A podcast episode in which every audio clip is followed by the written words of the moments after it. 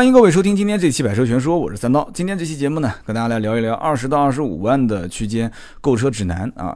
大家也看到标题了，我写的是改善用车生活。那真的是在这个级别当中，我个人印象最深刻的就是，大多数的我接触的消费者都是在啊用于改善。就是说，原来手上有一辆车，可能他是要把那辆车置换掉，然后再换一台比原来那辆车啊，可能从空间上、从配置上、从质感上、从品牌上，或者是其他方面啊，都有所提升的啊，至少有一方面有提升的这样的一款车型，所以是二十到二十五的购车区间。啊，最主流的一个思想。那我曾经也说过，我说换车呢，它刚开始是趋于理性的。啊，可能我现在从人的角度来讲的话，我现在可能赚到钱了，啊，口袋里面有点钱，我的身份地位不一样了，对吧？以前别人喊你经理啊，现在得喊你总。以前可能你只是一个，对吧，在某一个单位里面的一个一个小的职员，现在也当了个领导了啊，就各方面的原因。所以呢，有人觉得社会地位变了，所以呢，车子也要随之啊进行一些置换啊，做会做一些改善嘛，就跟。买房一样的，对吧？改善型住房。那么还有一些呢，可能真的是家里面可能添了一口人，对吧？或者是甚至添了一口宠物，他也觉得说我的车子不够用了，对吧？老婆怀孕了，我也赶紧要换车了啊！多么好的借口。那么还有一些呢，可能是。真的是环境变了，有些人以前可能就是朝九晚五，结果现在互联网那么发达，哎，他也开始做一点小买卖了，对吧？倒腾一些水果啊，倒腾一些这个什么面膜啊，进点货啊，卖点小小东西了。他车子原先只载人，现在呢，不但要载人，还要载物。所以呢，二十到二十五万的这个区间购车呢，啊，很多人的其实出发点看似都不太一样。其实呢，你想一想，就是两个字：改善啊，就是改善，或者用换两个字就是提升，改善和提升。所以我今天给出的第一条的购车意见就是，一定要想清楚，你要改善和提升的到底是哪个方面，是空间还是配置还是质感？还是品牌，还是其他啊？什么叫其他的呢？你比方说，有的人说，那我二十到二十五万，我没有什么特别想提升的，我就要买一辆很纯粹的车。什么叫很纯粹纯粹的车呢？就是我特别要个性，我特别要个性。因为二十到二十五的区间，很多家里面这一辆车，它不一定是满足全家的需求，它可能仅仅就满足一个点，就是满足我的个性的需求。有可能我是一个老板，我可能觉得这这我买个什么车呢？我也不要太高调啊，要不就是。迈腾、帕萨特，要不就是啊雅阁、天籁、凯美瑞，要老三样。那么还有一些，比方说小姑娘，她跟老公讲：“老公，我要买辆车，但我现在我就我就觉得这个家里面这个预算二十到二十五能接受。那我希望要个性一点，好看看甲壳虫，看看 mini。”对吧？所以我觉得提升哪一方面一定要想清楚。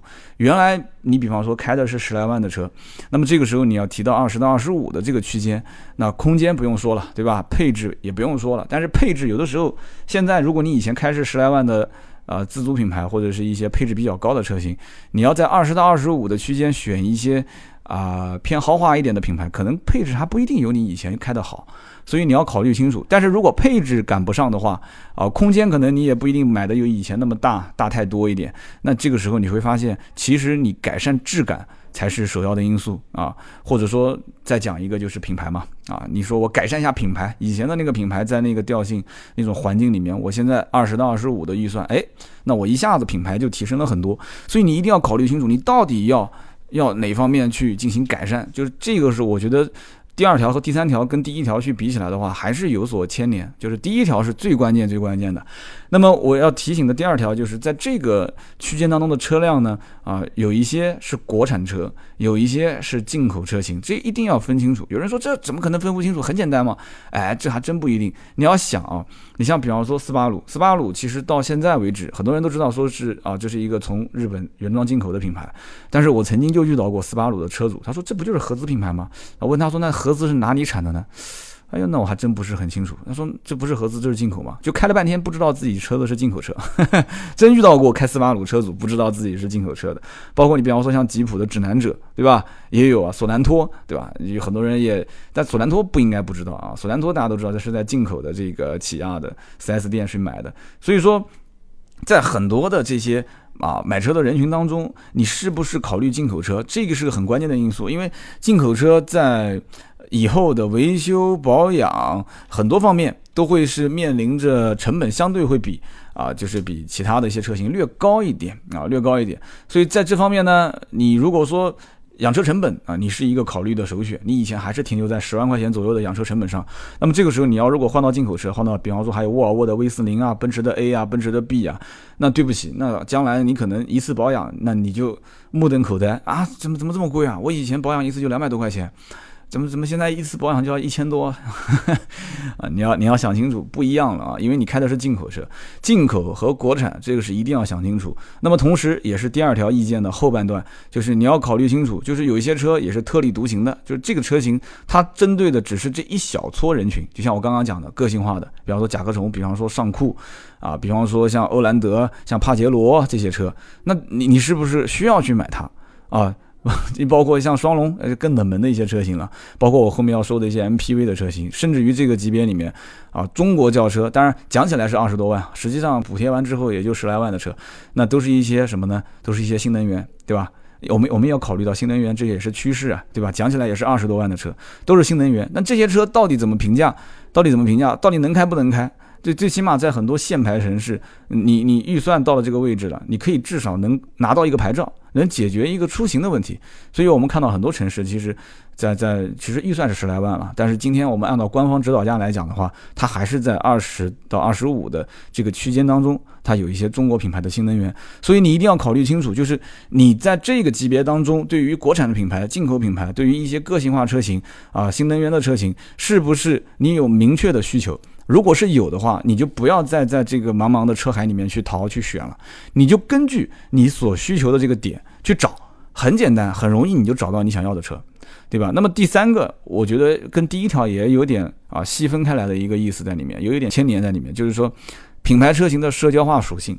那我之前一直在二十万之前的车型当中，我从来没有提到这个概念。那么到二十往上走，我就开始提到了叫品牌车型的社交化属性。那么什么叫社交化属性？很简单，就像穿衣服一样的，对吧？你平时在家里面可能。你穿个睡衣，对吧？你平时休闲的时候，你不去见一些客户啊，见同事啊，你可能穿的比较随意。那男同志一般就是一个，要天气热一点，一个大裤衩，一个一个一个汗背，穿个拖鞋就出去了。但是你要如果到了一个正式的场合，比方说周末你全家要跟自驾游的团队出去玩，对吧？可能自驾游里面还有你的老同学、你的同事，那你肯定不会再那么简单的就这么穿着了，是吧？所以你对于衣服方面，甚至你老婆可能对于首饰的搭配啊，啊，有一些这种配饰方面，你可能都会有一些讲究。那么一样的道理嘛，二十到二十五万的区间，我觉得购车啊，有很大的一部分就是具备这个社交化的属性。那么这个社交化的属性，我觉得应该怎么理解呢？首先你要看你的圈子，就是如果你的圈子就是朝九晚五，上下班都是普通同事，你也不是在这里面有什么特别的一些，好像跟别人就差距拉的特别大吧，或者说你的。你如果是一个普通职员，职员之间大家都开的是福克斯，开的都是速腾，开的都是宝来，那你何苦要？你如果开的跟他们车是一样，你何苦要去换这个车呢？你一换，你看，你只要看，你一换这个车之后，你在这个同事之间啊，不管以后吃饭请客，就是聊天，就是可能他们跟你之间的口吻啊。讲话的语气各方面都会变得稍微不一样啊！如果你要真的是家里面条件特别好，你去换车那 OK。如果大家都差不多的情况下，我觉得你在这个时候去换车，社交化属性就会有一点，有有有有不知道有一点了，就会有很。很重的对你的平时生活上的影响啊，会有很多影响。那么如果说你要这个时候升职了，升了一个经理了，那甚至旁边的人会跟你讲说：“哎，兄弟啊，你都已经升销售经理了，你你怎么不换个车呢？对吧？你在哪个部门里面你当了一个领导了，年薪从原来的十万变成二十万了，那旁边你你一直不换车，甚至别的人还会以为你比较装啊，你是闷声发财的类型，对吧？哎，你都已经升销售经理了，你都已经是部门总监了，你怎么不换车啊？还开个这个破车，对吧？所以。品牌的社交化的属性，在这个二十到二十五的区间，就显得其实非常的清晰，就是跟到这个车子的品牌来，跟到这个车型的啊长宽高排量啊，包括这个车型的个性化，就会有很多的一些能带出来的一些东西。那么我给大家的建议是什么呢？在这个级别里面，其实合资轿车啊比较普遍的，就是比较低调的，也是大家所能接受的，很多都是。大马路上常见的车型啊，比方说像我上次就是十五到二十万，我们也曾经聊过啊，像迈腾啊、帕萨特这种车，像日系的老三样，凯美瑞、天籁、雅阁，然后包括全部都是我们曾经讲到过的君威啊、君越啊、思铂睿啊，对吧？这些包括像威朗啊，这都都能买到，就是级别稍微高一点的。但包括像速腾都是顶配了，对吧？然后甚至于你可以买到像奥迪的 A3，还有之前说的像进口车 Mini 啊、威斯林啊、啊 Smart 也可以买得到。然后包括像甲壳虫、奔驰的 A、奔驰的 B。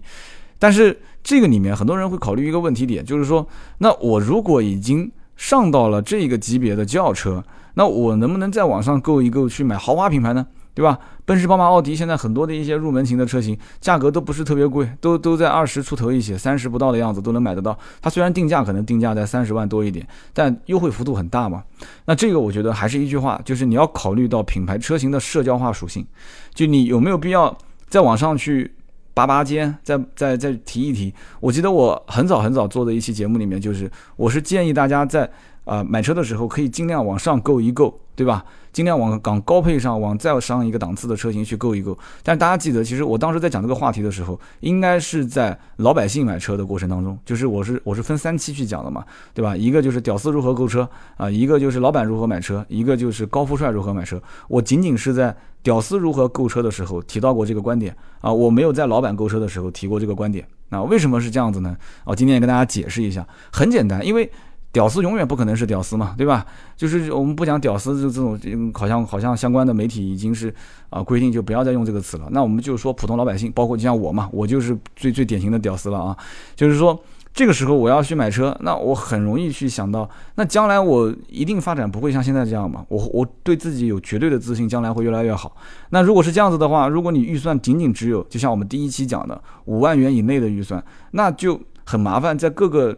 条件框框里面都会有制约，那么这个时候，如果我要是放宽到十万，你看我第二期节目五到十万，其实这里面可选择的余地就非常多了，对吧？所以我觉得说，在五到十、十到十五的区间，很多人是可以往上去走一走的。那二十到二十五也很容易就不小心到了二十五到三十这个区间。所以我下期节目不会聊二十五到三十，而是会聊二十五到三十五这个区间。为什么呢？因为二十五到三十五的区间十万块钱看起来很。哎，这跨度挺大，但是其实二十五到三十五之间跨度的车型并不是特别多啊，还是其实那么多一些，而且是有错位的。你看十五到二十，二十到二十五中间很多车都是。上一次我们节目里面其实名字都提到过的，那么这个里面我觉得最主要的还是跟大家讲这里面的啊，就是选车的方式跟方法，它的主流的思想是什么？不要偏离这个主流，这样的话你其实能给自己一个非常清晰的选车思路啊，非常清晰的选车思路。那我们可以看一看啊，合资的轿车领域里面，我刚刚已经说了很多，那么这个当中呢，我觉得啊，绝大多数的。老百姓在二十到二十五选轿车的时候啊，他首选，我相信绝大多数一定是在 B 级车当中去选。那么 B 级车最典型的，当然我刚刚也讲了嘛，日系的老三样，对吧？天籁、雅阁、凯美瑞啊，包括德系的老两样，就是迈腾、帕萨特。那么现在我们可以看到啊，像美系车当中的，像迈锐宝啦，像君越啦，啊，包括像金牛座啊这些车，都开始都开始有有有一些，就是想要在这个领域里面再做一些细分。就能不能把以前的 B 级车再往上再提一提啊？提到 C 啊，提到 B 加啊，C 甚至 C 加，就是开始给他们用更大的空间啊，就给给给这一部分的消费群体提供更大的空间、更高的配置。但是我品牌的品牌力这个你怎么提升呢？对吧？你你总不能把福特提的跟奔驰一样高的级别，这是不可能的。那怎么办？那我尽量的往上怼配置嘛，对吧？我尽量把一些高科技的配置往这车型上去怼怼怼完之后呢，我再给它加长啊加宽，让你感觉这个车哇，感觉就像开一个宝马五系一样，开个奔驰 E 级一样，只不过就是标志换了一下，对吧？内饰尽量做的再更豪华一些，所以。这个级别，很多人会发现，如果你对于品牌的，就像我刚刚讲的，就是品牌车型的社交化属性，就是你对于品牌车型社交属性，你没有太多的这种清晰的判断的话，你很容易就是很纠结。你说我到底是买一个金牛座呢，我还是买一个奔驰？还是买一个奥迪，还是买个宝马？你你会非常的纠结这件事情。但是你要如果对这个社交化属性很清晰，你说哦，我是在一个国有企业上班，那那我身边的人开的都是这些，对吧？什么大众啦、福特啦、丰田啦这些车，不行不行，我绝对不能换。那你其实最终你如果手上有那么多的钱，但是呢你又不能换，你就买个顶配呗，不就行了吗？就这个级别里面的顶配。而且刚刚我第一条里面提到的那一点，就是你到底是对空间有改善的要求，还是配置，还是质感，还是品牌？其实，如果你仅仅是对空间啊，对你驾驶，包括内饰当中的一些这种，像我我老婆讲的那句话，就是，哎，这个车感觉就像装潢精装修的这个房子一样嘛，啊，那个车子感觉就像是一个简装的房子啊，那就可以理解了。那这个时候，你其实在这个级别里面，二十到二十五万，你可以找到很多的，就是在品质质感方面。改善非常多，但是有可能你以前开的就是一辆福特，你现在就像我看到很多人福特福克斯换福特金牛座，对吧？然后别克的可能以前是开凯越的，现在换了一个别克的君威或者是君越，我看到很多人都是这样，就是你品牌并没有去提升它，福特换福特，别克换别克，大众换大众，很多人都是在这个级别里面老客户进行置换啊。但是呢，它其实就符合了我刚刚讲的这几点。第一个，你其实是在空间配置、质感、品牌啊，品牌我们不看啊，就是空间配置、质感方面。你给自己做了一个改善和提升，那么在品牌方面，你其实是给自己的社交化属性还是贴了一个原有的标签，就是哎，我以前是什么样，我还是什么样啊，我只不过是把车型做了一个改善，仅此而已。但是你如果以前是开福特啊，你现在开奔驰；你以前开丰田，你现在开奔驰；你以前开什么，你现在开宝马啊，就是这个时候，其实你对社交化属性就会有一个明显的变化啊，所以这个时候你要想清楚啊，这个这个是很关键的哈，就是你在社会上面去混，很多时候圈子里面。这个东西是好像不太中国人面子又比较薄，又不太容易说破。但是呢，你真的当你有了这次改善，有了这一次换车之后，其实这个属性已经在变化啊。随着你车型的变化，其实你的社交属性也开始有变化，所以一定要记清楚。那么我们再看一看，在中国品牌当中轿车有哪一些？这个呢，我觉得是，哎，是比较遗憾的。就中国品牌当中呢，二十到二十五万，很遗憾啊。吉利的博瑞呢，也不过就是顶配才能。才能干到二十往上走一点，也没什么车。东风的 A 九，对吧？红旗的 H 七，传祺的 GA 八啊，包括长安的睿骋。其实这个级别的车型，你想想看，有多少人真正能捧到二十到二十五万去买，还是居于少数。所以呢，就中国品牌其实也想去够一购。我相信未来的三到五年，在这个级别里面，中国品牌一定是会造很多的一些车啊，去打二十到二十五的区间。那么还有就是我刚刚讲的中国品牌当中。去做这个啊，新能源啊，像逸动啊、帝豪啊、艾瑞泽七啊、秦啊、众泰的 Z 五百啊、北汽 EV 系列啊、比亚迪 E 五系列啊、荣威也在做，传祺也在做，都在做啊。新能源，那么至于新能源为什么要做呢？大家都懂嘛，对吧？补贴比较多，在很多城市里面可以拿到牌照，就是限牌城市可以拿牌照，这个就不聊了啊，不具体细聊了。那么 MPV。啊，也是很多人很关心的啊。最后我们说 SUV，SUV 是最关心的，这个级别能买到 SUV 特别多。那我们就简单带一带两句话，MPV，MPV 的话毋庸置疑啊，我相信没有多少人在二十到二十五的区间去选择中国自己品牌的 MPV 啊。这个呢，我说实话也怎么说呢，就就只能说是中国的汽车厂商不争气，因为。你战线不能打太长，你现在所有的战线全部打在这些十五啊，或者是十万啊，这个十到十五这个区间的 SUV 里面，你让这些汽车厂家再花大精力去去开发一个所谓的有没有可能会爆红的一款 MPV，十五啊二十到二十五，我觉得难度比较大。难度比较大，所以这个时候呢，中国的 MPV 的啊各个厂家主流都基本上都不做啊，什么奇瑞、吉利呀，这个长城、长安都不太做。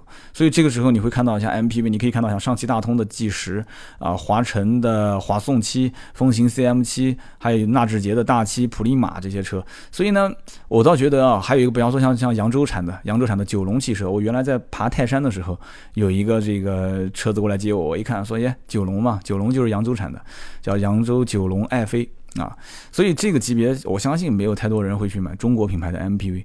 但是呢，你要看看合资品牌的 MPV，那随便说说都是拿得出手的。奥德赛啊，GL 八，对吧？爱力绅，这大家都能就耳熟能详的，满大街都能看到了，对吧？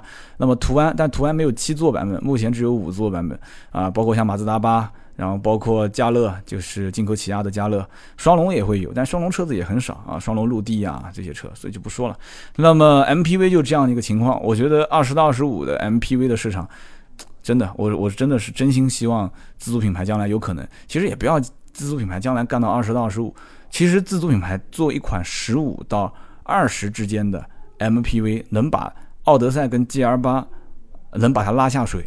我觉得就比较优秀了，最起码把途安这种车型先拉下水，啊，我觉得就比较优秀。但是现在目前来看，其实对他们还是有一些威胁的。奥德赛，卖的那么好，现在至少也得有一个差不多两万的优惠。G L 八现在优惠也很大啊，G L 八优优惠 G L 八低配基本上都能优惠到两万多三万啊。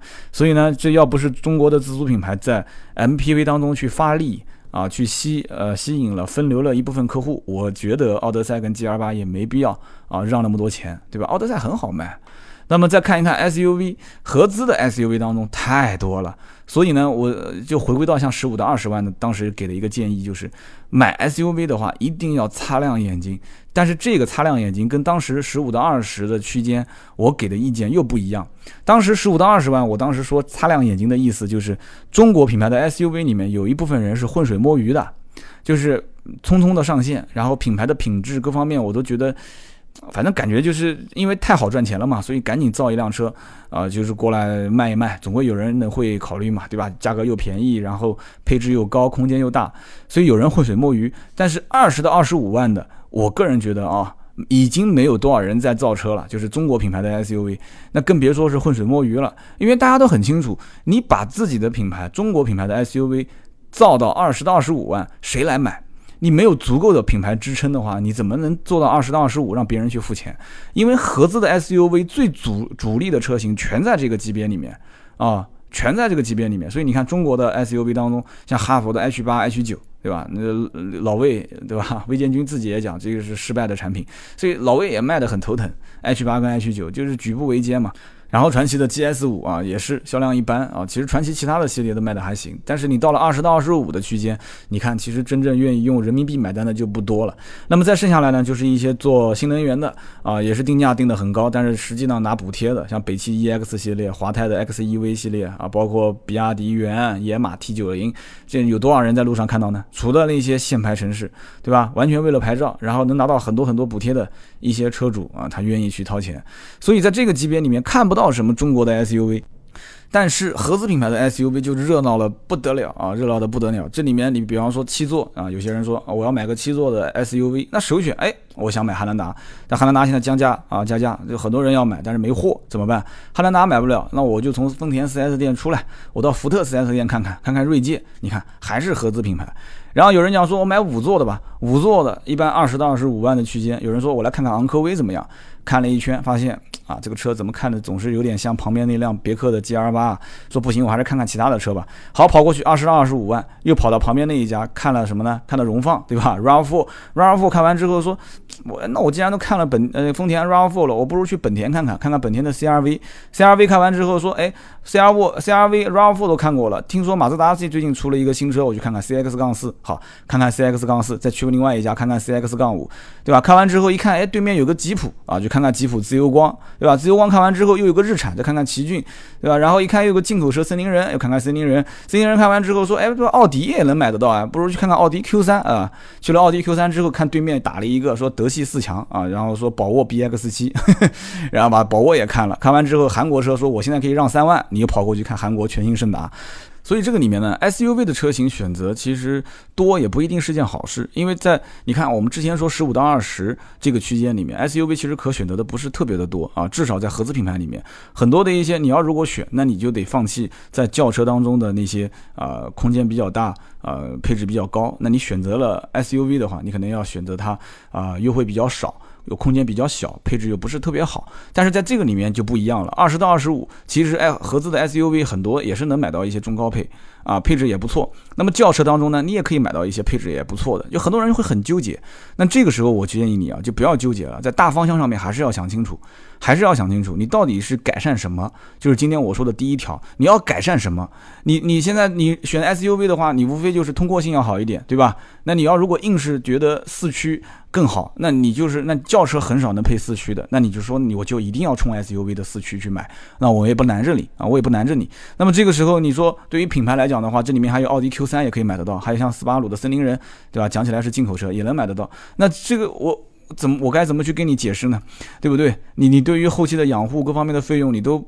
不考虑了，对吧？不 care 这些东西了。你说我就冲它是一个，对吧？别人路上开的少，然后呢，我就觉得它是一个森林人，对吧？水平对置发动机四驱，我要有个性，那这个就不好说了。但是这个级别里面的一些常规的啊，这个老前辈，比方说像就是丰田、本田啊，包括日产、包括大众的这些啊，就常年一直都卖的还不错的 SUV，我觉得还是大多数人的首选。那么好，最后呢，我们也再讲一讲一个更加另类的车型，就是跑车啊。我们在进口现代当中也能看到有一辆，就是叫劳恩斯酷派，是吧？这个车呢，啊，这个大家应该没有意见吧？说它是个小跑车啊，就是这个跑车在二十二十五这个区间呢，也是可以考虑。但是关键问题，就现在劳恩斯酷派有多少人真正？我看到有一些小年轻是为了改装把这个车买回来进行一些爆爆改啊，还挺有意思的。但是绝大多数老百姓不一定会把它当成一个。啊，跑车的选择，真正买跑车的，我相信再上一个级别啊，可能很多人会去再考虑一下，就是二十五到三十五的区间，甚至三十五到四十五啊。好，今天聊了这么多呢，其实一句话就是这个区间的人呢，都是改善用车啊，改善型用车。那么在这方面呢，还是那三个点啊，三个要点，我自己总结的啊。第一个，既然是改善，一定要想清楚，你是改善空间、改善配置，还是质感，还是品牌。那么第二一个呢，国产和进口车型一定要想清楚，是不是有个性化的需求，也一定要想清楚啊！你到底还是回到第一点，就是你到底要改善什么东西？第三个就是这个品牌区间啊，二十到二十五，社交化的属性已经开始慢慢的形成了。